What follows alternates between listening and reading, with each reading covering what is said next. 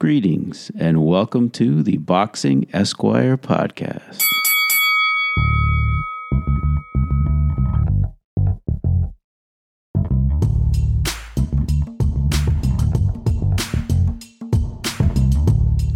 Welcome to another edition of the Boxing Esquire podcast. My guest on this episode is Philadelphia trainer Stephen Breadman Edwards. Uh, Stephen's been very outspoken and critical of the sport on the issue of PED use. Uh, we had a very lengthy discussion, interesting discussion on that topic. Um, we also got into what's going on in the Philly boxing scene, including with his uh, star fighter, Julian Williams, and what's next for him. Uh, also got into the origin of uh, Stephen's nickname, Breadman, which I'd always wondered about. So, uh, really enjoyed our conversation, and I hope you do too.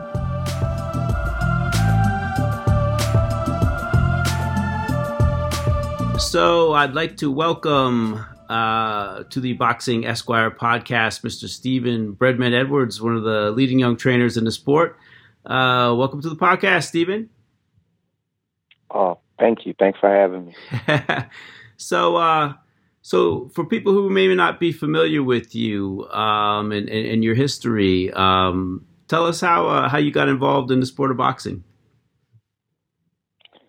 Well, I come from like a family, you know, like uh, like in the you know 40s and 50s, boxing was like a real big deal. So my grandfather was a huge boxing fan. So I kind of like grew up um, you know, around the sport, things like that. And uh, I was always pretty athletic. So, um, but I didn't like, you know, I used to play around outside with the kids with the gloves and stuff. And uh, I played high school basketball. When I hurt my knee, you know, I kind of like my uh, spirits dampened a little bit as far as being able to pursue a basketball career. So I, um, you know, I started boxing. You know, um, then I went to college uh, I knew I wasn't going to be like a pro or whatever, but I just loved the sport. So I would just go around and box a lot of pros and do little, um, little smoker shows and just little things like that. Just because I just was athletic and I just, you know, I felt the dog was young and I still wanted to do some things with my um, athletic career. And um, you know, I went to college, like I said, started working and everything, and then um, maybe about ten years ago, I kind of got back into it, and then. uh young man named uh, Julian Williams, you know, asked me to start working with him, and uh, kind of just took off from there. Then I, you know, I started working and trying to develop a couple, couple of young fighters, and um, you know, here I am today. Excellent, excellent. Um, well, I've always wondered uh, where the nickname Breadman came from. Uh, so please enlighten the listeners. Uh, I play I played basketball, right? And uh, have you ever heard of a movie called Cornbread Earl and Me? Oh man, yeah. I mean, when I was a kid, I remember was it okay. Jamal Jamal Wilkes was in that, right? You got it. You got okay. It. So okay. uh, I was playing basketball, and uh, first practice of the year. You know, when I was in ninth grade, I was like five five. So mm. I came back my sophomore year, and I I was like six one. I wound up getting up to six three later, but in one summer I grew freaking eight inches. Mm. It was it was crazy. So um and that first practice, I probably hit maybe like, I know it's going to sound like an exaggeration. But it's a true story. I probably hit maybe like 13 three pointers. Mm. And everybody was like giving out nicknames. And um, they start calling me cornbread. And it just stuck. And it stuck with me all through, you know, for, actually for the rest of my life. And but as I got older, I was um, kind of known for um, gambling. And then uh, I would hit like bets on games and things like that. I don't know if you gamble, but like three and four teamers and stuff like that. So um, they just cut the corn off and just start calling me bread, and it just kind of just stuck. that's, that's awesome. It's an awesome story. Um, so yeah, what what fighters are you currently working with these days?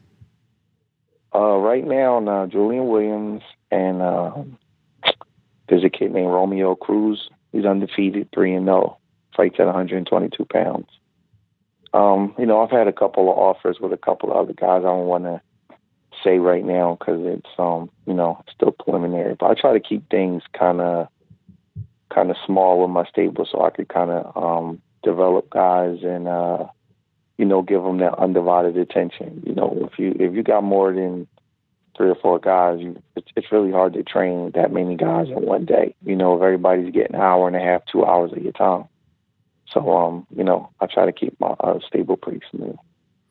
Absolutely, absolutely. Um, so let's let's talk about uh, Julian Williams, J Rock. Um, he's uh, you started working with him. You said about ten years ago or so. Uh, 2010. 2000. I know I know him since 2007, but um, um, we started officially working together in, in 2010. Okay, okay. He's uh, I mean, he's in great position right now. I think he's he's number one in the IBF um, and number one in the BC. Now, is he like the official mandatory in, in, in either of those uh, organizations? Um, you know how the boxing politics are. I know he's number one. Um, as far as him being official mandatory, um, I don't know, but uh, we're supposed to be getting the title shot sometime in the spring, so we'll see. Okay, okay. I mean, any any clue uh, as to as to which guy? Because obviously the IBF, you've got uh, Jarrett Hurd, and uh, BC is uh, Jermell Charlo. Uh, it sounds like it's, it's going to be Jarrett Hurd, but as boxing, Kurt, you know how boxing is. You know, you never get excited, never get, you know, whatever you hear, you got to take it with a grain of salt. Right. But right now, um, sounds like it's going to be um, Jarrett Hurd. Oh, that's great. That'd be an absolutely tremendous fight. I mean, uh, 154 pounds is, is, is one of the most uh, exciting divisions.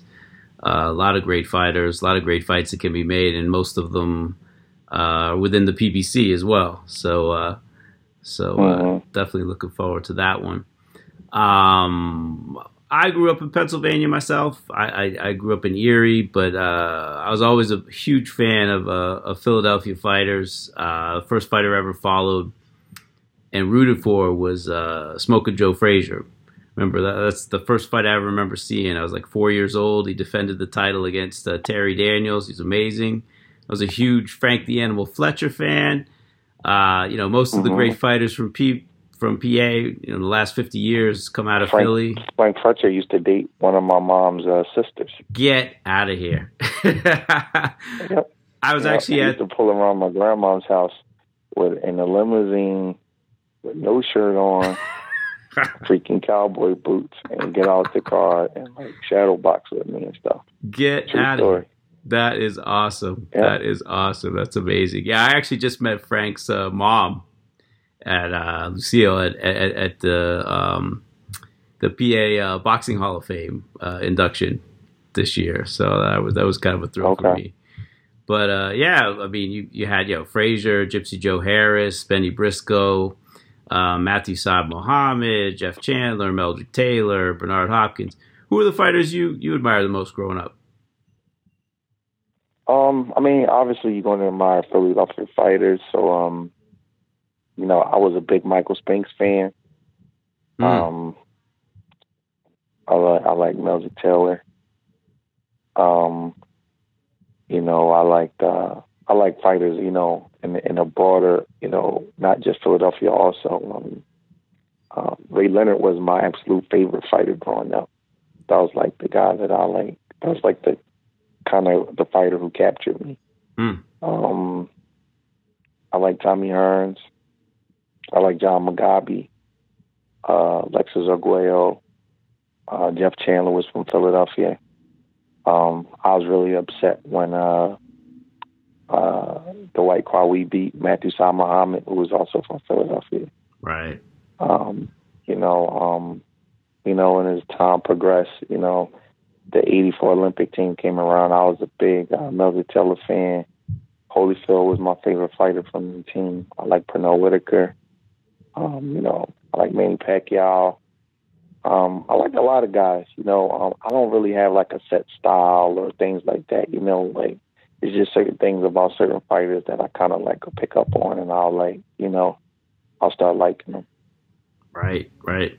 Absolutely. I mean, listen, Philly's also had a history of great trainers. You know, you had, you know, Quenzell McCall and Yancey Durham, Jimmy Arthur, Sam Solomon, uh, Georgie Benton. Um, is Fred Jenkins still around? Is he still training fighters? Um, I believe so. Okay. I believe so. Jimmy Arthur actually, um, one of the guys he trains, he um, Asembe, he uh, he's uh, my co-trainer with Julian Williams. Ah, okay, okay. Yeah, yeah. So yeah, he always talks about him. Um, he always talks about like some of the things that he taught him and some of his um his beliefs and things like that. And uh, you know, from everything that I hear, he was a really, really good trainer. No doubt. Who who were your uh, mentors as far as uh, trainers go, and, and, and coming up with uh, your own philosophy on training fighters?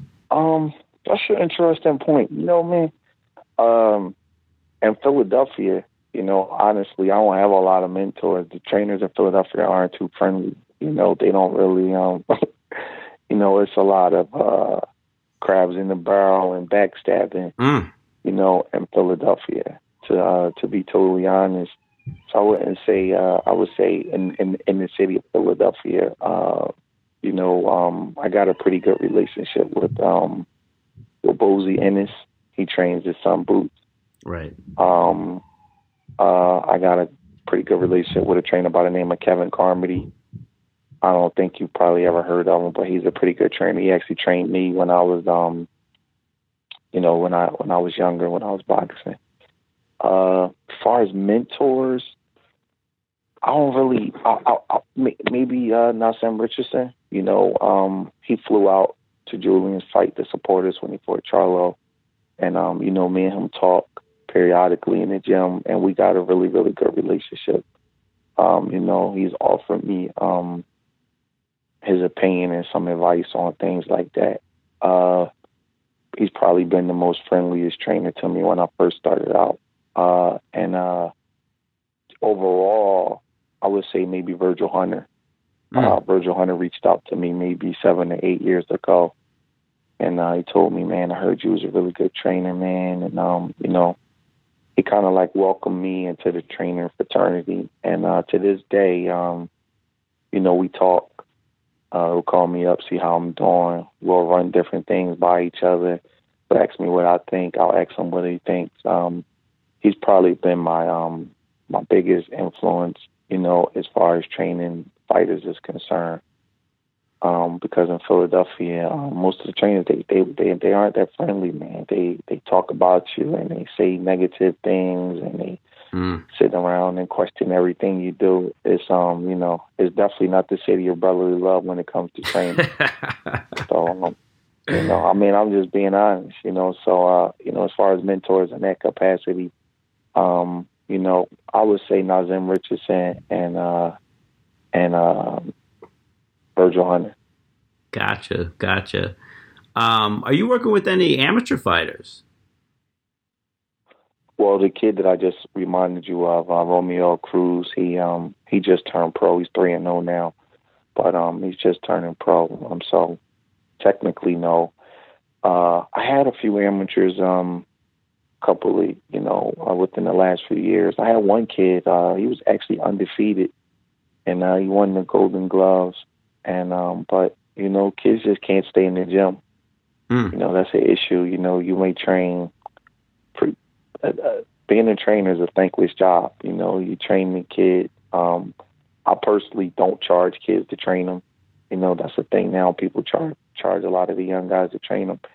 Nobody charged me to train me, so you know I don't charge a, a young guy to train them. I know it's hard enough just to get their equipment and get to the gym and you know buy their you know traveling and things like that. So I don't charge kids to train them, but um, they don't really appreciate that, man. You know, you you I'm I'm I'm a pretty strict trainer when it comes to certain things, and you got to be in the gym every day.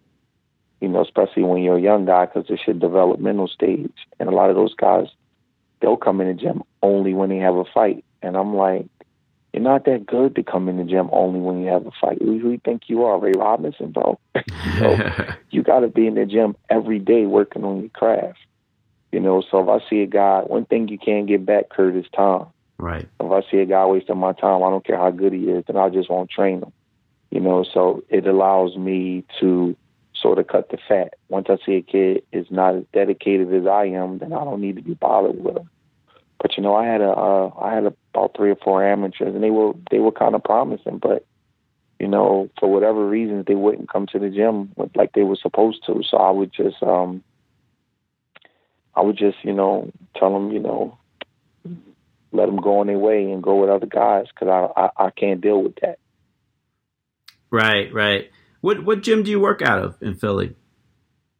Shuler's gym. It's in uh, West Philly, like the University City area. Okay, okay. So James Shuler, the the the former uh, would have been an Olympian in 1980, right? Um, you got it. Yep. Right. What are the main gyms in Philly these days? I mean, besides Shuler's gym, which is that's I mean, another good question, man. Joe Hand just closed down. What? Um, Joe Hand's gym just closed down? You serious? Wow. From what I heard, you know, I never was like a uh, um, train guys out of there, but Joe Hands just closed down. Um, there's a few. Uh, let's see. Uh, has a really good gym. Uh, it's like the old Harold Gate gym. Okay. There's okay. a few recreation centers that are um, pretty good. Um, but I would say uh, right now, Shuler's and uh, Fight Firm are pro- Shuler's, Fight Firm, and Bozy's are probably the most prevalent gyms as far as pro fighters. Okay. Okay. Yeah, I mean, I mean, do you find just with with the gyms? I mean, you're you're competing now with you know fitness gyms and and and I, I know just talking to trainers in New York. I mean, it's it's it's really hard, you know, to to have a gym where, like you say, I mean, if you get young kids in there, they can't, you know, they can't afford to pay huge membership dues. Um, I mean, do you find that, that you have to train like you know a bunch of white collar guys to, to, to keep the gym open, or is is that uh, something that uh, um, Shuler's does? Or well, it's they do it in there. You know, um, I'm not opposed to it. Like I had a guy come from New York, Long Island, New York this weekend, and um, you know, I told him what my fee is. Obviously, if it's a white collar guy, he has no um, intent on being a professional fighter. Right. You know, you charge him. Um, but I mostly train my pro fighters. You know, I make money when they fight, and I make good money, so I don't have to. You know, I'm not saying I don't have to do that, but you know, it's just something that I don't that that, that I don't do on a regular. Now, I will train like a person that just kind of works out for vanity pounds and things like that. You know, um, but for the most part, I just train. You know, my fighters that are really really serious about boxing. Uh, I see people. It's like it's like a little fad now where you get the college kids and you know the girls that want to lose weight and the white collar guys. And again, I'm not opposed to it, but you know, um, I travel a lot with my guys, and um, you know, my my pro fighters and the guys who take boxing serious, they come first with me because it's um, you know, you want to create a legacy in the sport. You want to you you competitive person. You want to be good at whatever you do and um, it's their life and their livelihood. So I take it I take it super serious. So they come first, but uh, you know I, I'll train like a white collar guy every once in a while, and I'll give them like our pro workout. They like it, and you know that's that. Right, right. Yeah, yeah. I mean, it's it's uh, you know, it's it's it's definitely. Uh, I, I remember um, growing up. You know, I think the states you know, funded a lot of these boxing gyms, um, or the cities did, mm-hmm. you know, to to get kids off the street and and so on. It seems like mm-hmm. you know mm-hmm. that's something that's been cut. So, you know, boxing gyms are, are, are, dwindling. You know, I mean, Philly obviously has had some amazing gyms, right? I mean, Joe Frazier's was was you know the place in, in Philly for a long time, and and uh, wow, it's mm-hmm. sad that, that that Joe's closing down. That's crazy. That's crazy. Yeah, Joe Hands and Joe Frazier's have closed down. Right, right, right. Ah, it's crazy. So, I mean, yep. So with the with the local Philly boxing scene, um, you know, I mean, it's you know, when, when, people think of it, they usually think of Russell Peltz because he's been kind of the dominant uh, local promoter. Who who are the main uh, promoters in, in Philly now, and, and what does the local boxing scene look like? Well, Russell Peltz is still doing shows. Um, there's a promotional company called Hard Hitting. They do really, really good shows. Um, Marshall Kauffman, he does good shows. And uh, I just saw an email somewhere, uh, a girl named Michelle Rosado. Raging Babe. They call it a Raging Babe. yeah, she's doing the, um, she's supposed to be doing the show here. So, uh, Philly has about three or four um, promoters that are consistent. You know, hard hitting with Manny Rivera. He's pretty consistent. He does a good number of shows, and so does um, Marshall Kauffman with Kings. And you know, Russell Peltz does his thing. So, you know, if you got a local fighter, you probably will be bringing them up on one of those three cards. Right, right. Yeah, it, it, seems like you know the the more prominent Philly fighters, you know, don't have Philly promoters, right? I mean, you got uh, Julian and and Jesse yeah, Hart, and unfortunately, man. Yeah, you know, the more of the top guys don't have Philly promoters. It's it's weird how that works. You know, I I don't, you know, like you just named them. Like Jesse Hart went to top rank. Um, Bryant Jennings is with top rank now. Uh, I think he was he was with a local. He was with Russell Peltz early in his career, though. Right, right, um, right. You know, Julian went with um, Al Haymon. Danny Garcia went with Golden Boy and Al Haymon. Tevin Farmer went with Lou DiBella. Right. Um. Uh, I don't know, man. I just think that that's just how the cookie crumbles. You know, uh, that's just how it is, man. I can't really you know, I don't really have a reason why. You know, sometimes I guess you gotta, you know, um, you gotta have uh, the access to the t- to the TV networks, which brings in the big money. So that's probably why you know um, that that the that the blue chip talent they go with the bigger, more national promoters. Right, right. That's they've got the TV dates, and you know, TV funds pretty much every sport, right? I mean, you know, the NFL wouldn't be the yeah, NFL. I mean, at the end of the day, if you're a blue chip um, kid, you want to get paid. You know, right? Nobody wants to get punched in the head for free. so that's kind of what the dilemma is, you know, as far as who you sign with. Um, but I'm a big um, you know, I'm all for the local scene and bringing up guys from grassroots and things like that. I'm definitely not against it.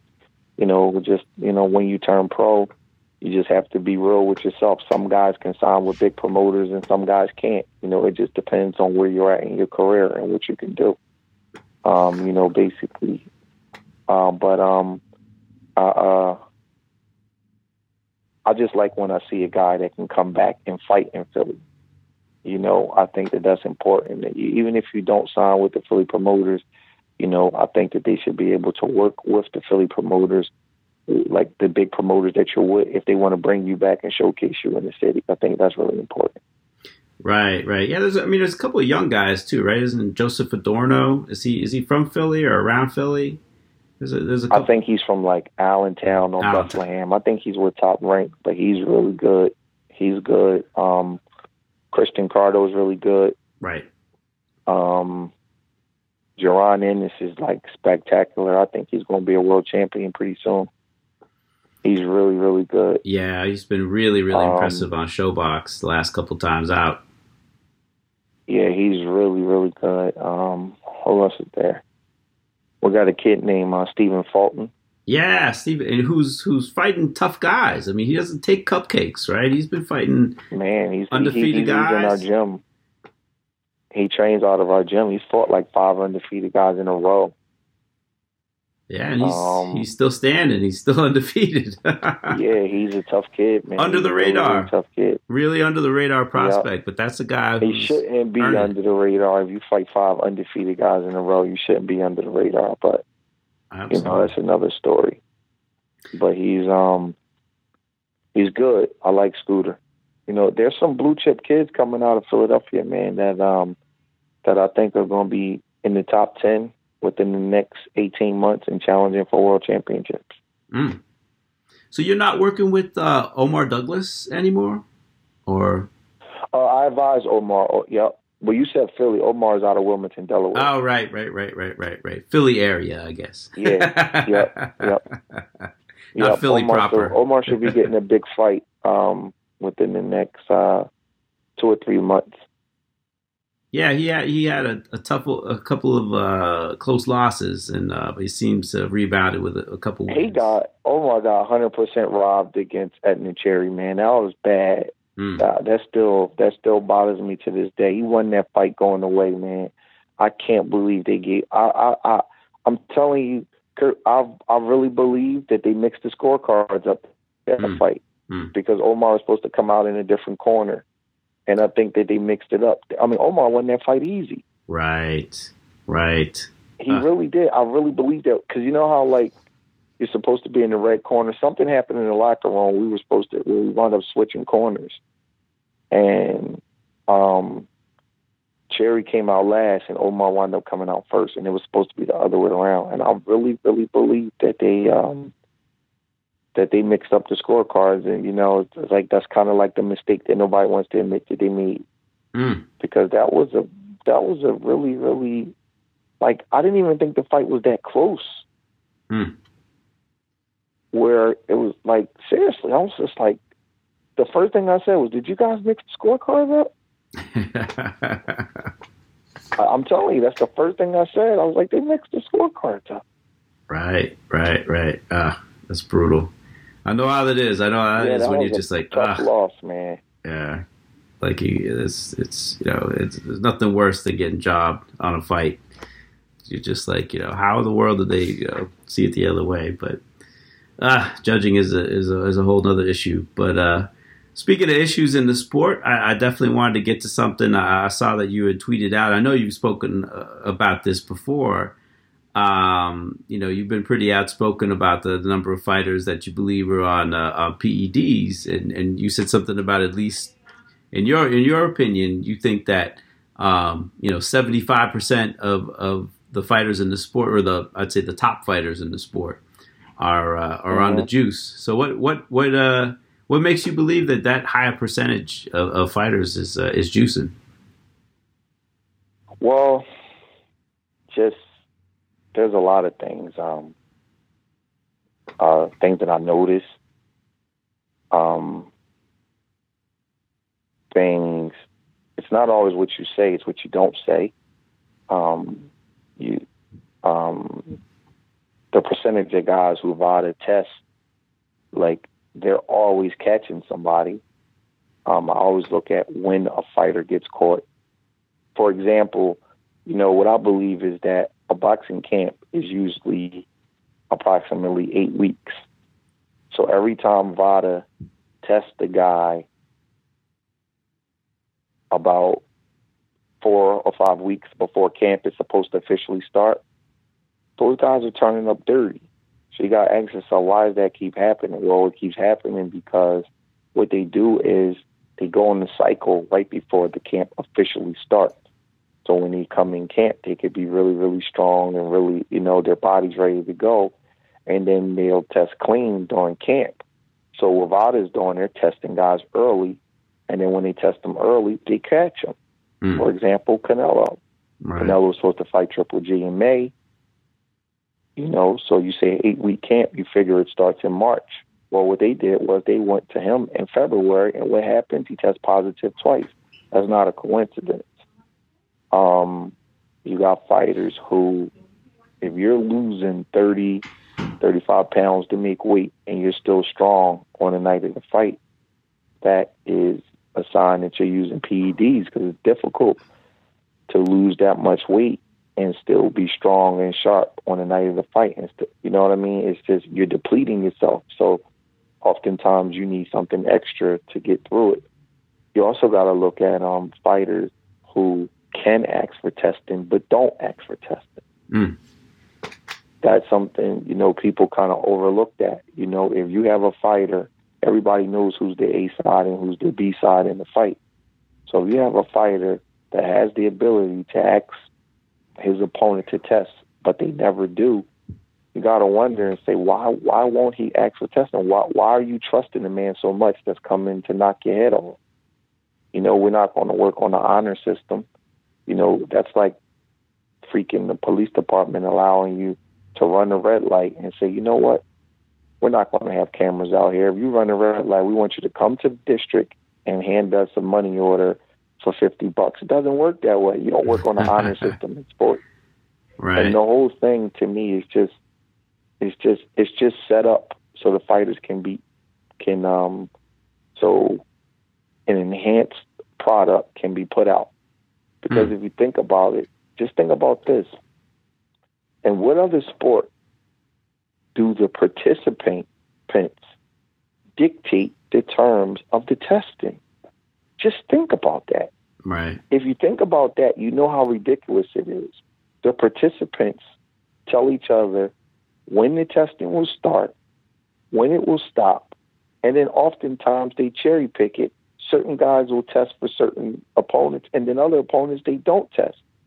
And the media, which is, in my opinion, corrupt, they won't even ask about it. Have you ever seen anything? A guy will fail a test, and they'll, uh, uh, somebody from the media will get in front of him, and they won't even ask him about it. Mm. Mm. I mean, and not even in a disrespectful term, but like, you don't think that's a valid question? If you're if you if you're if you're talking to somebody who's had a discrepancy on a drug test and you don't even ask them about it, it's it's unbelievable. Yeah, I think. So I mean, I it, mean, it's just it goes to the structure and, and of the the punishment. sport. Go ahead. the punishment is so lax, it's ridiculous. You know, top fighters fight every six months. So if you suspend a guy for six months for failing the drug test, that's nothing. They only fight every six months anyway. Right. Right. Right. You know, I mean, just think about it. Like, like I'm not that smart, Kurt. If I if I see these things, you can't tell me these guys in the media with six and seven degrees hanging on their walls, they don't see them. Right. Come on. Right. It, how do you suspend a guy for six months when he fights twice a year anyway? Yeah, it's you know, I mean, uh, it really speaks to the lack of structure of the sport, and that's something. I mean, I've I've written about quite a bit. I mean, um, we we definitely need like some sort of association or league. Um, It's to laughable how bad it is. yeah, yeah, because the sanctioning It's bodies really aren't, aren't getting it done because there, there's too many of them, and I mean, the WBC has the clean boxing program, but I mean, I mean, it's and and I know they've put a lot of money into it. At least they've said they put a lot of money into it, but you know, you're talking about The clean about boxing program is good. It's a step in the right direction, but they need more help. right, right. I mean, you, You they're know, trying to test. They, they need more help. Like they don't test you often enough because it's just too many fighters. The clean boxing program is free, right, so the funding that they're getting is just not enough. right, You know, VADA is good, but but there's not a lot of guys who do paid VADA like a Deontay Wilder or a um or um Triple G. You know, and the clean Preston program again, it's good, but they just don't get a chance to test. For example, Julian has been part of the clean testing program for almost two years now. They've tested them three times. It's Hmm. not their fault right, you know, but they just don't get a chance to test you enough. Sometimes you'll see a guy say, Well, I'm in the clean testing program. That doesn't mean you're clean because everybody knows they don't test you that often. right, You're just in a random testing pool where you can be tested, but that doesn't mean you will be. There's guys who've been in the clean testing program for years and never have been tested. right. So that's kind of a, you know, a misdirection that fighters will use and they say, well, I'm in the clean testing program. Well, that doesn't mean anything because, but the media needs to research. If you research it, you'll say you're in the clean testing program. How many times have they tested you? That's Right. the question that that should be asked. But nobody, I, I just, I've never seen anything like it. They, they're, they're scared to ask the question. Right. How right. many times have you been tested? Not just have you're in the clean testing program, but when and how many times have you been tested in this program is the is the is the proper question. But you know, it is what it is, man. Yeah, it's it, you're you're exactly right. I mean, it's it's a question of money and it's a question of leverage. I mean, I, I know as a as a manager of fighters, I've I've tried to negotiate um, when I can to to put you know VADA testing uh, into the bout agreements when we're negotiating them, but there's a lot of resistance. you know, and it's not you know not Yeah, and- necessarily and- from the and- fighters; it's from promoters or, or other managers. You know. They don't. I'm telling you because VADA ruins shows. Oh yeah, yeah, Look what just happened with Willie Monroe. right, They'll Right. ruin the show because they'll catch a cheater. right, And the promoters, I don't necessarily think the promoters care one way or the other. They just don't want their money wasted. right, right. So you're going to lose money dealing with VADA because the fighters who are who are cheating, they get they'll get caught dealing with VADA. Look how many shows VADA has stopped. Yeah, I can think of about seven off the top of my head that they've stopped that were big shows. Yeah. Let's Yeah. see, Wilder Povetkin, Right. Wilder Ortiz, Little Canelo GGG this year, you know, got put off for four Canelo months. GGG. Yeah. You know, let's remember a couple years ago, Berto versus Ortiz. Right. Right. Um, Peterson Khan Khan rematch. Peterson. Yeah. Yeah. yeah, like they, they they they'll stop a show. So when you're buying commercials and putting up plaques and flyers and doing all these different things that are promoting the fight, and then when you promote the fight, the one of the participants tests dirty, you you you, you lose a lot of money. I think that's a big issue with VADA. I think that's why the promoters, because the promoters know that a lot of the fighters are cheating, and they just don't want to be responsible for buying, um, you know, investing in the promotion and then having to put another face and another name on the um, on the on the flyers. I mean, look at uh, Willie Monroe just got caught. Right. Right. Right. Although, quite You know, honestly, Vada, it, Vada consist. it might be a better fight now with Korobov. Yeah. Yeah, Vada consistently catches cheaters. right. Did you see the They the Thomas the Thomas Hauser article uh, talking about you know Vada versus uh, Usada, and uh, Yes. yeah, like you know the the percentage that, that have been caught.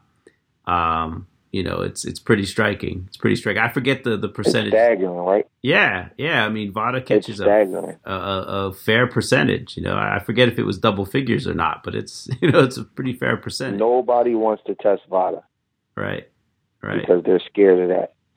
Right, right.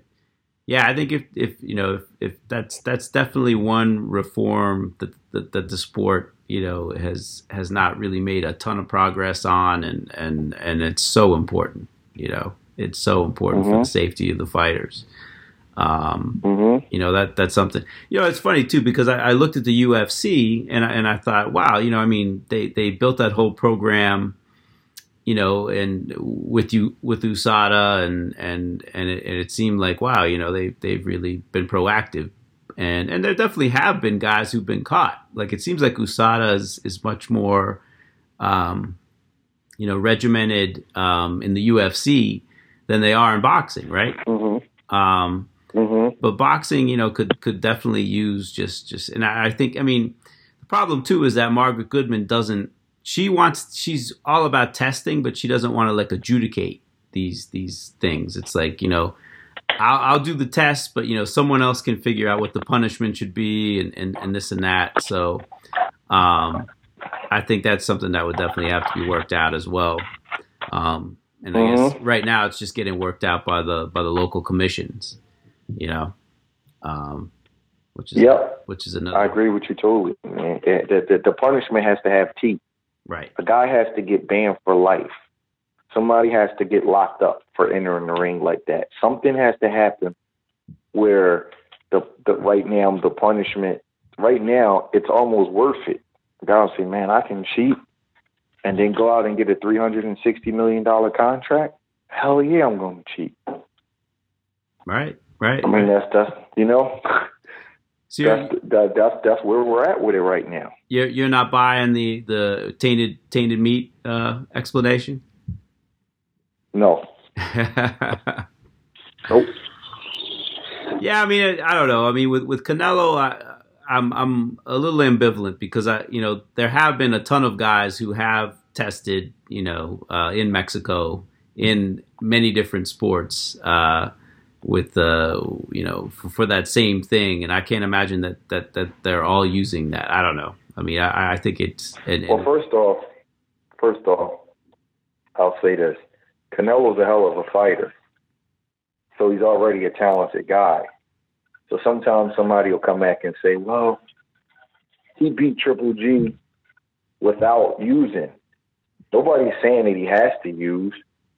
You know, I've seen guys in street fights pick up something and use it, not because they had to, it's because they wanted to ensure victory. right, You understand what I'm saying? right, So a lot of times you have guys who cheat. It's not they don't cheat because they have to cheat. They cheat because they want to cheat. They don't want to take the chance of of freaking of losing, so they're willing to do. It, it, it's more it's more a character thing. Um, I don't believe for one bit the meat excuse.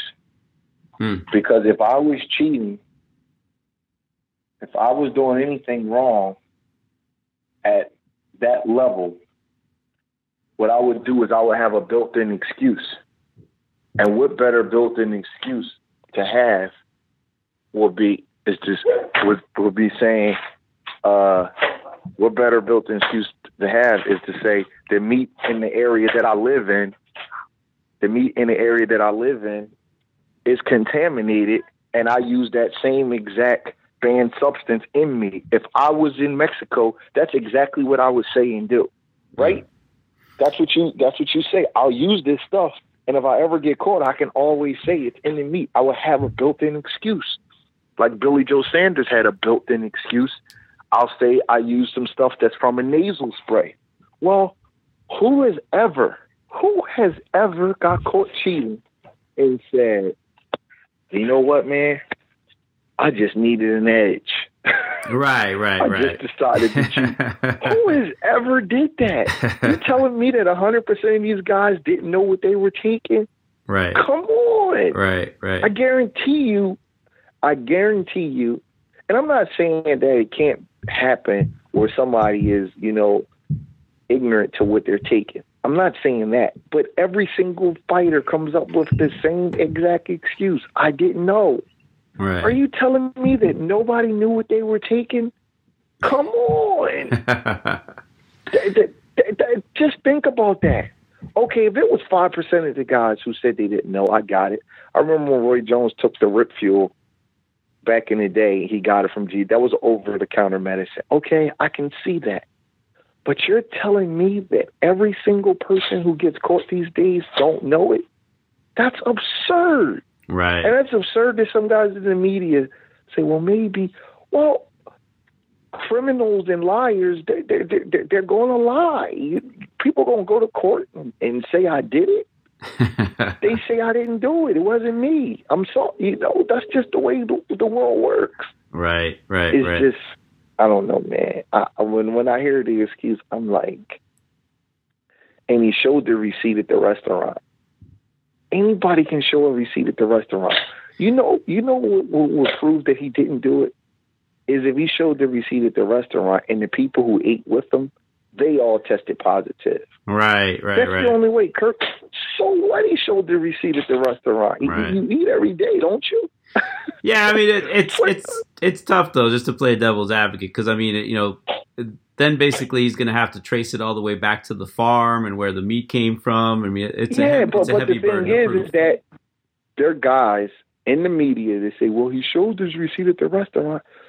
So what? Right, So what? right, What the hell does that mean? The last time I checked, we're human beings. We eat every day. right, right, We right. eat every day. So you showed the receipt at a restaurant. That proves nothing. That just proves that you that you eat. Right. You eat food. that he ate meat. The only way you can prove innocence in that is if the people who were eating with you in your camp and in your party, if they all tested positive for clenbuterol. That's it. right, right, right. Or Yeah. somehow we went back to that restaurant and found clenbuterol in the state. But showing the receipt means nothing. I could show you a million receipts of, of a million different things. That doesn't mean anything. right, When I heard that excuse and I heard some guys in the media buying it, I'm like, damn, man. I guess your wife could tell you she was going in the hotel with her with her boss during her lunch break, and you believe they were talking work. I mean, Right. you buy that? Come on. yeah, I mean, listen, it's it's it's uh you know it's especially with with with that particular case. Yeah, it's you know it you know um it would have been it's kind of damned if you do and damned if you don't because it's like either, either if either side had to prove definitively you know that you know if the if if you don't have um you know the strict liability and and the commission has to prove that that he knew it or or you know that he was lying. Here's I mean, it's, it's a tough Kurt. case. Here's the thing. Here's the thing. VADA is not the police department. They're simply testing your blood and urine. Either you have banned sus- substances in your urine or you don't. You're either clean or you're dirty. Right. They don't have to prove, like, did you do it by mistake or did they just have to prove it's in your system? Right. everybody's going to say it was a mistake. But Right. they just a, a urine test doesn't prove um, intent. It just proves simply black and white. Does this guy have PEDs in his system, or doesn't he have PEDs in his system? So again, when people say, "Well, Vada didn't prove that he took it intentionally," you're peeing in the cup and giving blood they're not following you around with a private eye and seeing what you're doing. So of course they can't prove if you did it intentionally or not. Just think about that. All you're doing is peeing in the cup. They don't know if you ate steak, if you shot it up, if your strip coach gave it to you, if your girlfriend gave it to you. They don't know that. All they're doing is testing your blood and your urine.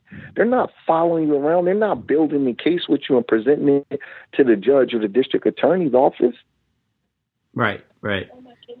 No, that, I mean, and, and that's why they have strict liability in, in, in the WADA code, and and most of the, the states have adopted it because it's you know if if you had to put the burden of proof on the commissions or what have you, it's it's it's a really tough it's a really It's tough case to make. Yeah. It's impossible. right. So when I hear that, that's another thing that I hear, and I just say, man, maybe I got too much common sense.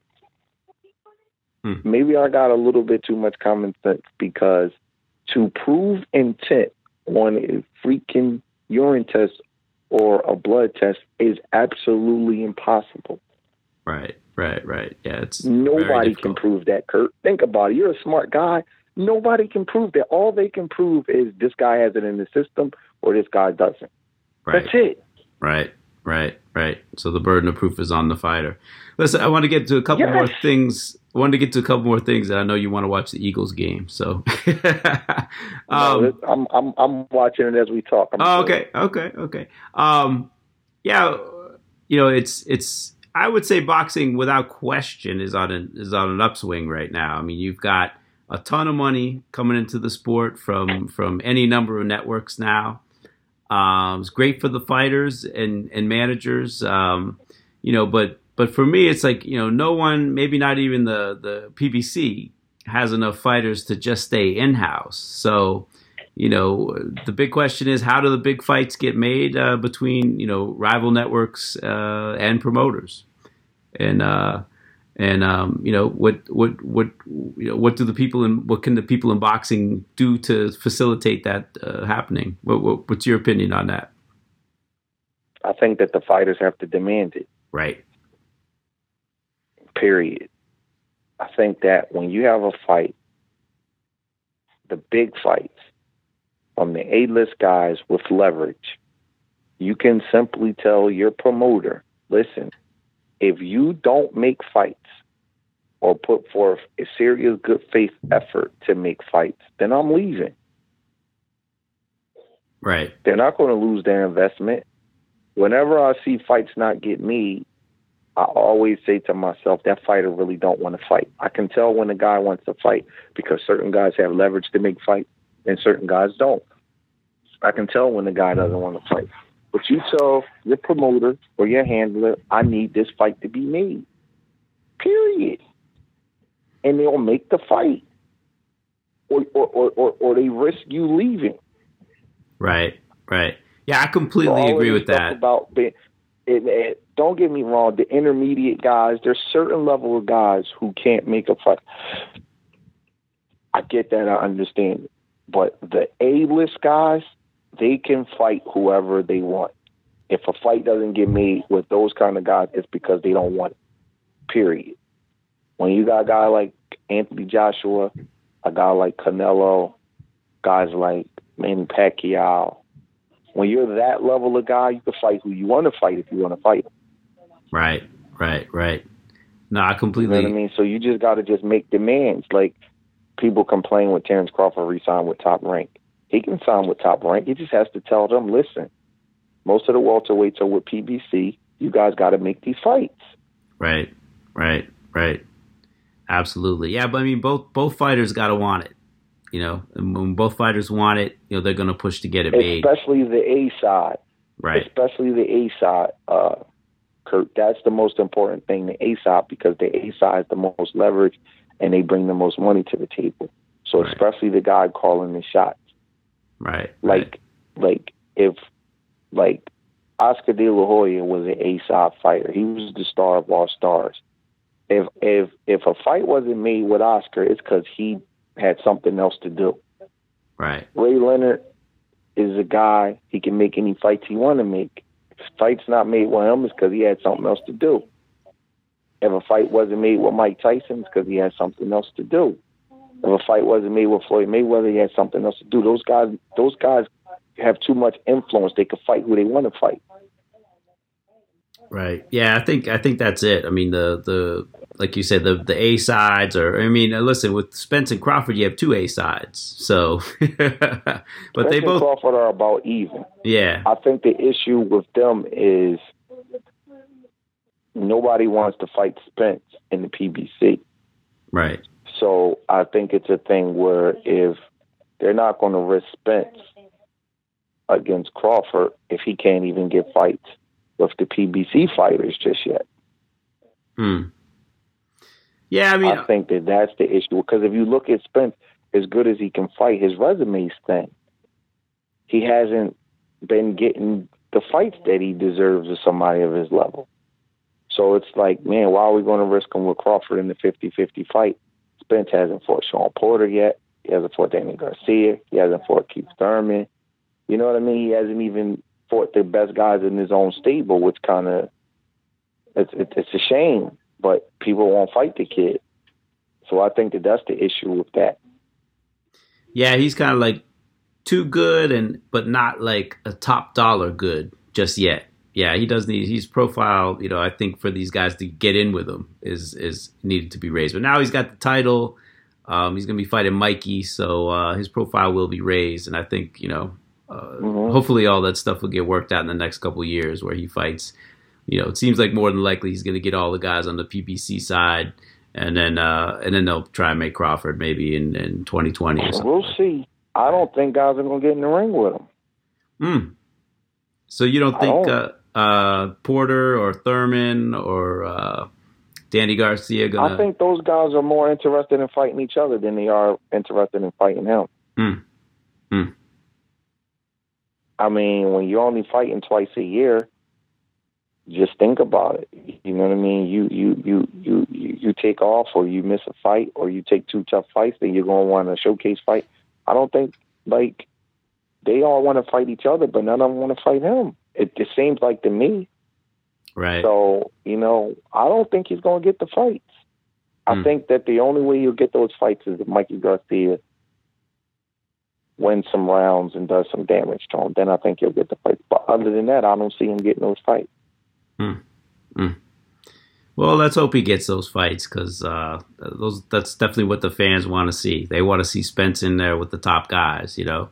Um, mm-hmm. So uh, hopefully these guys uh, will uh, man up. one last, got one we'll last. See. We'll see. We'll see. Uh, got one last one for you. Um, I'm a massive, massive fan of the uh, World Boxing Super Series. Speaking of the best fighting the best and uh, and I saw Julian tweeted. He's like, "Man, you know, let's do a tournament at uh, at 154." Uh, what do you think of the World Boxing Super Series, and would you like to see the PBC and, and Fox or Showtime participate or, or organize their own kind of tournament? Oh, I love it. I think it's awesome. I think when you got fighters that, that win those kind of series, they become like um, um, superstars, right? like stars, pound for pound kind of guys and stars yeah. because there's no favorable matchmaking. You kind of gotta like beat who's in the tournament, you know? Right. So um, you see Usyk come out of it. Callum Smith came out of it. Um, the winner of the bantamweight tournament is gonna be awesome. And then um, you know, Andre Ward, you know, a few years ago was in a Super Six. So uh, I think uh, I love it. I love the fact that Usyk won it. Um, I was hoping uh, Gassiev won it. I, I met Gassiev out in Triple G's camp, and he's a nice kid. But uh, Usyk deserved it. You know, he was uh, excellent. He did excellent in the tournament, and uh, I love those kind of tournaments because you, like I said, you know, there's real no real matchmaking. You got to be uh, elite level fighter to win a tournament like that because everybody's um, kind of spoiled by the matchmaking where they can kind of cherry pick and pick certain guys. But in a tournament like that, you got to fight. You just got to just go in there and you got to fight the best available guy in front of you. So it's a little different. Yeah, it was something I actually a couple months ago I wrote an article like you know you know you know just kind of on, on what should be in boxing and what what's smart you know what what what would make money and it just seems to me that all these guys are leaving money on the table not working with the promoters I'm talking about not working with each other and and not kind of forming something I mean you know mainstream press doesn't cover boxing because it's a fucking mess right um, you know, if you mm-hmm. had if you had these tournaments, let's say you did, you know, five or six of them a year, five you know, five divisions a year, you know, people, you know, the fans would know, okay, you know, we're getting the tournament this year. We can follow, you know, these eight fighters, and if you took independent ratings and and and took the eight fighters from there, you know, you're getting the best. And uh, you know, if you did that, it would be like every other sport. You could follow it. You know, you you know, every other sport has the mm-hmm. playoffs, right? You know, you've got the quarterfinals, the semis, the the finals. You know, it's not rocket science, you know, but mm-hmm. but boxing just mm-hmm. just won't do it, you know, and and it's there's only a handful of major promoters. I mean, it wouldn't take a, a whole lot of work to get it done, but especially with all the money in the sport right now, I mean, it just seems mm-hmm. absolutely, you know, it, it's very doable these guys aren't going to price themselves out. So for maybe one or two divisions, you know, you might have a, a little challenge. But uh, yeah, man, to me, that's it, that should be the way of the future. Um, and uh, you know, I would love to see. I mean, excuse me. I interviewed uh, Stephen Espinoza and just flat out said to him, "Why don't you do tournaments?" you know, because the willy nilly way that fights get made now, it just sucks. You know, I mean, you don't know when these yeah, fights are coming. I mean, they they do informal tournaments, but I know what you mean. You a formal tournament kind of like puts you in a position of obligation. Where the informal tournaments, like, well, we're going to try to make this fight and we're going to try to make that fight a little bit different. But I understand exactly what you're saying. Right. Right. Yeah. I mean, it's it's. I, I, hope that people start, you know, the powers that be start thinking in that direction because I think they're leaving money on the table. You've got all these mm-hmm. other major sports. You know, they figured it out. You put the best in there with the best. You organize it, and TV, you know, spends a, a shit ton of money on you. The fans, you know, will follow you more. You get more coverage in the mainstream press. It all goes hand in hand. I mean, I think by not doing it and remaining, you know, fragmented, boxing is just continually shooting itself in the foot. So, but uh, I'll come off the soapbox now. But uh, hey, man, I, I, really appreciate your time um, on on a Sunday, and uh, best of luck in the future. And thanks for coming on the podcast. Yep, thank you. Appreciate you having me on. All right, Brett. Take care. All right, please. Bye. And that will do it for another edition of the Boxing Esquire podcast. Really like to thank uh, Breadman for taking the time to speak with me on a Sunday, uh, especially uh, as the Eagles game was starting. um, you can find uh, more of uh, Stephen's work and, his opinions on, uh, in his daily bread mailbag on Boxing Scene. Um, he's also on Twitter at uh, Breadman Boxing, and I believe he's also on Facebook uh, under his name, Stephen uh, Breadman Edwards. Um, really enjoyed that conversation. If you like the podcast, please leave a comment or a rating on iTunes, Stitcher, Audio Boom, SoundCloud, or wherever you access the Boxing Esquire podcast. I'd really appreciate it as it helps uh, new listeners find the podcast. So uh, until next time, so long, everybody.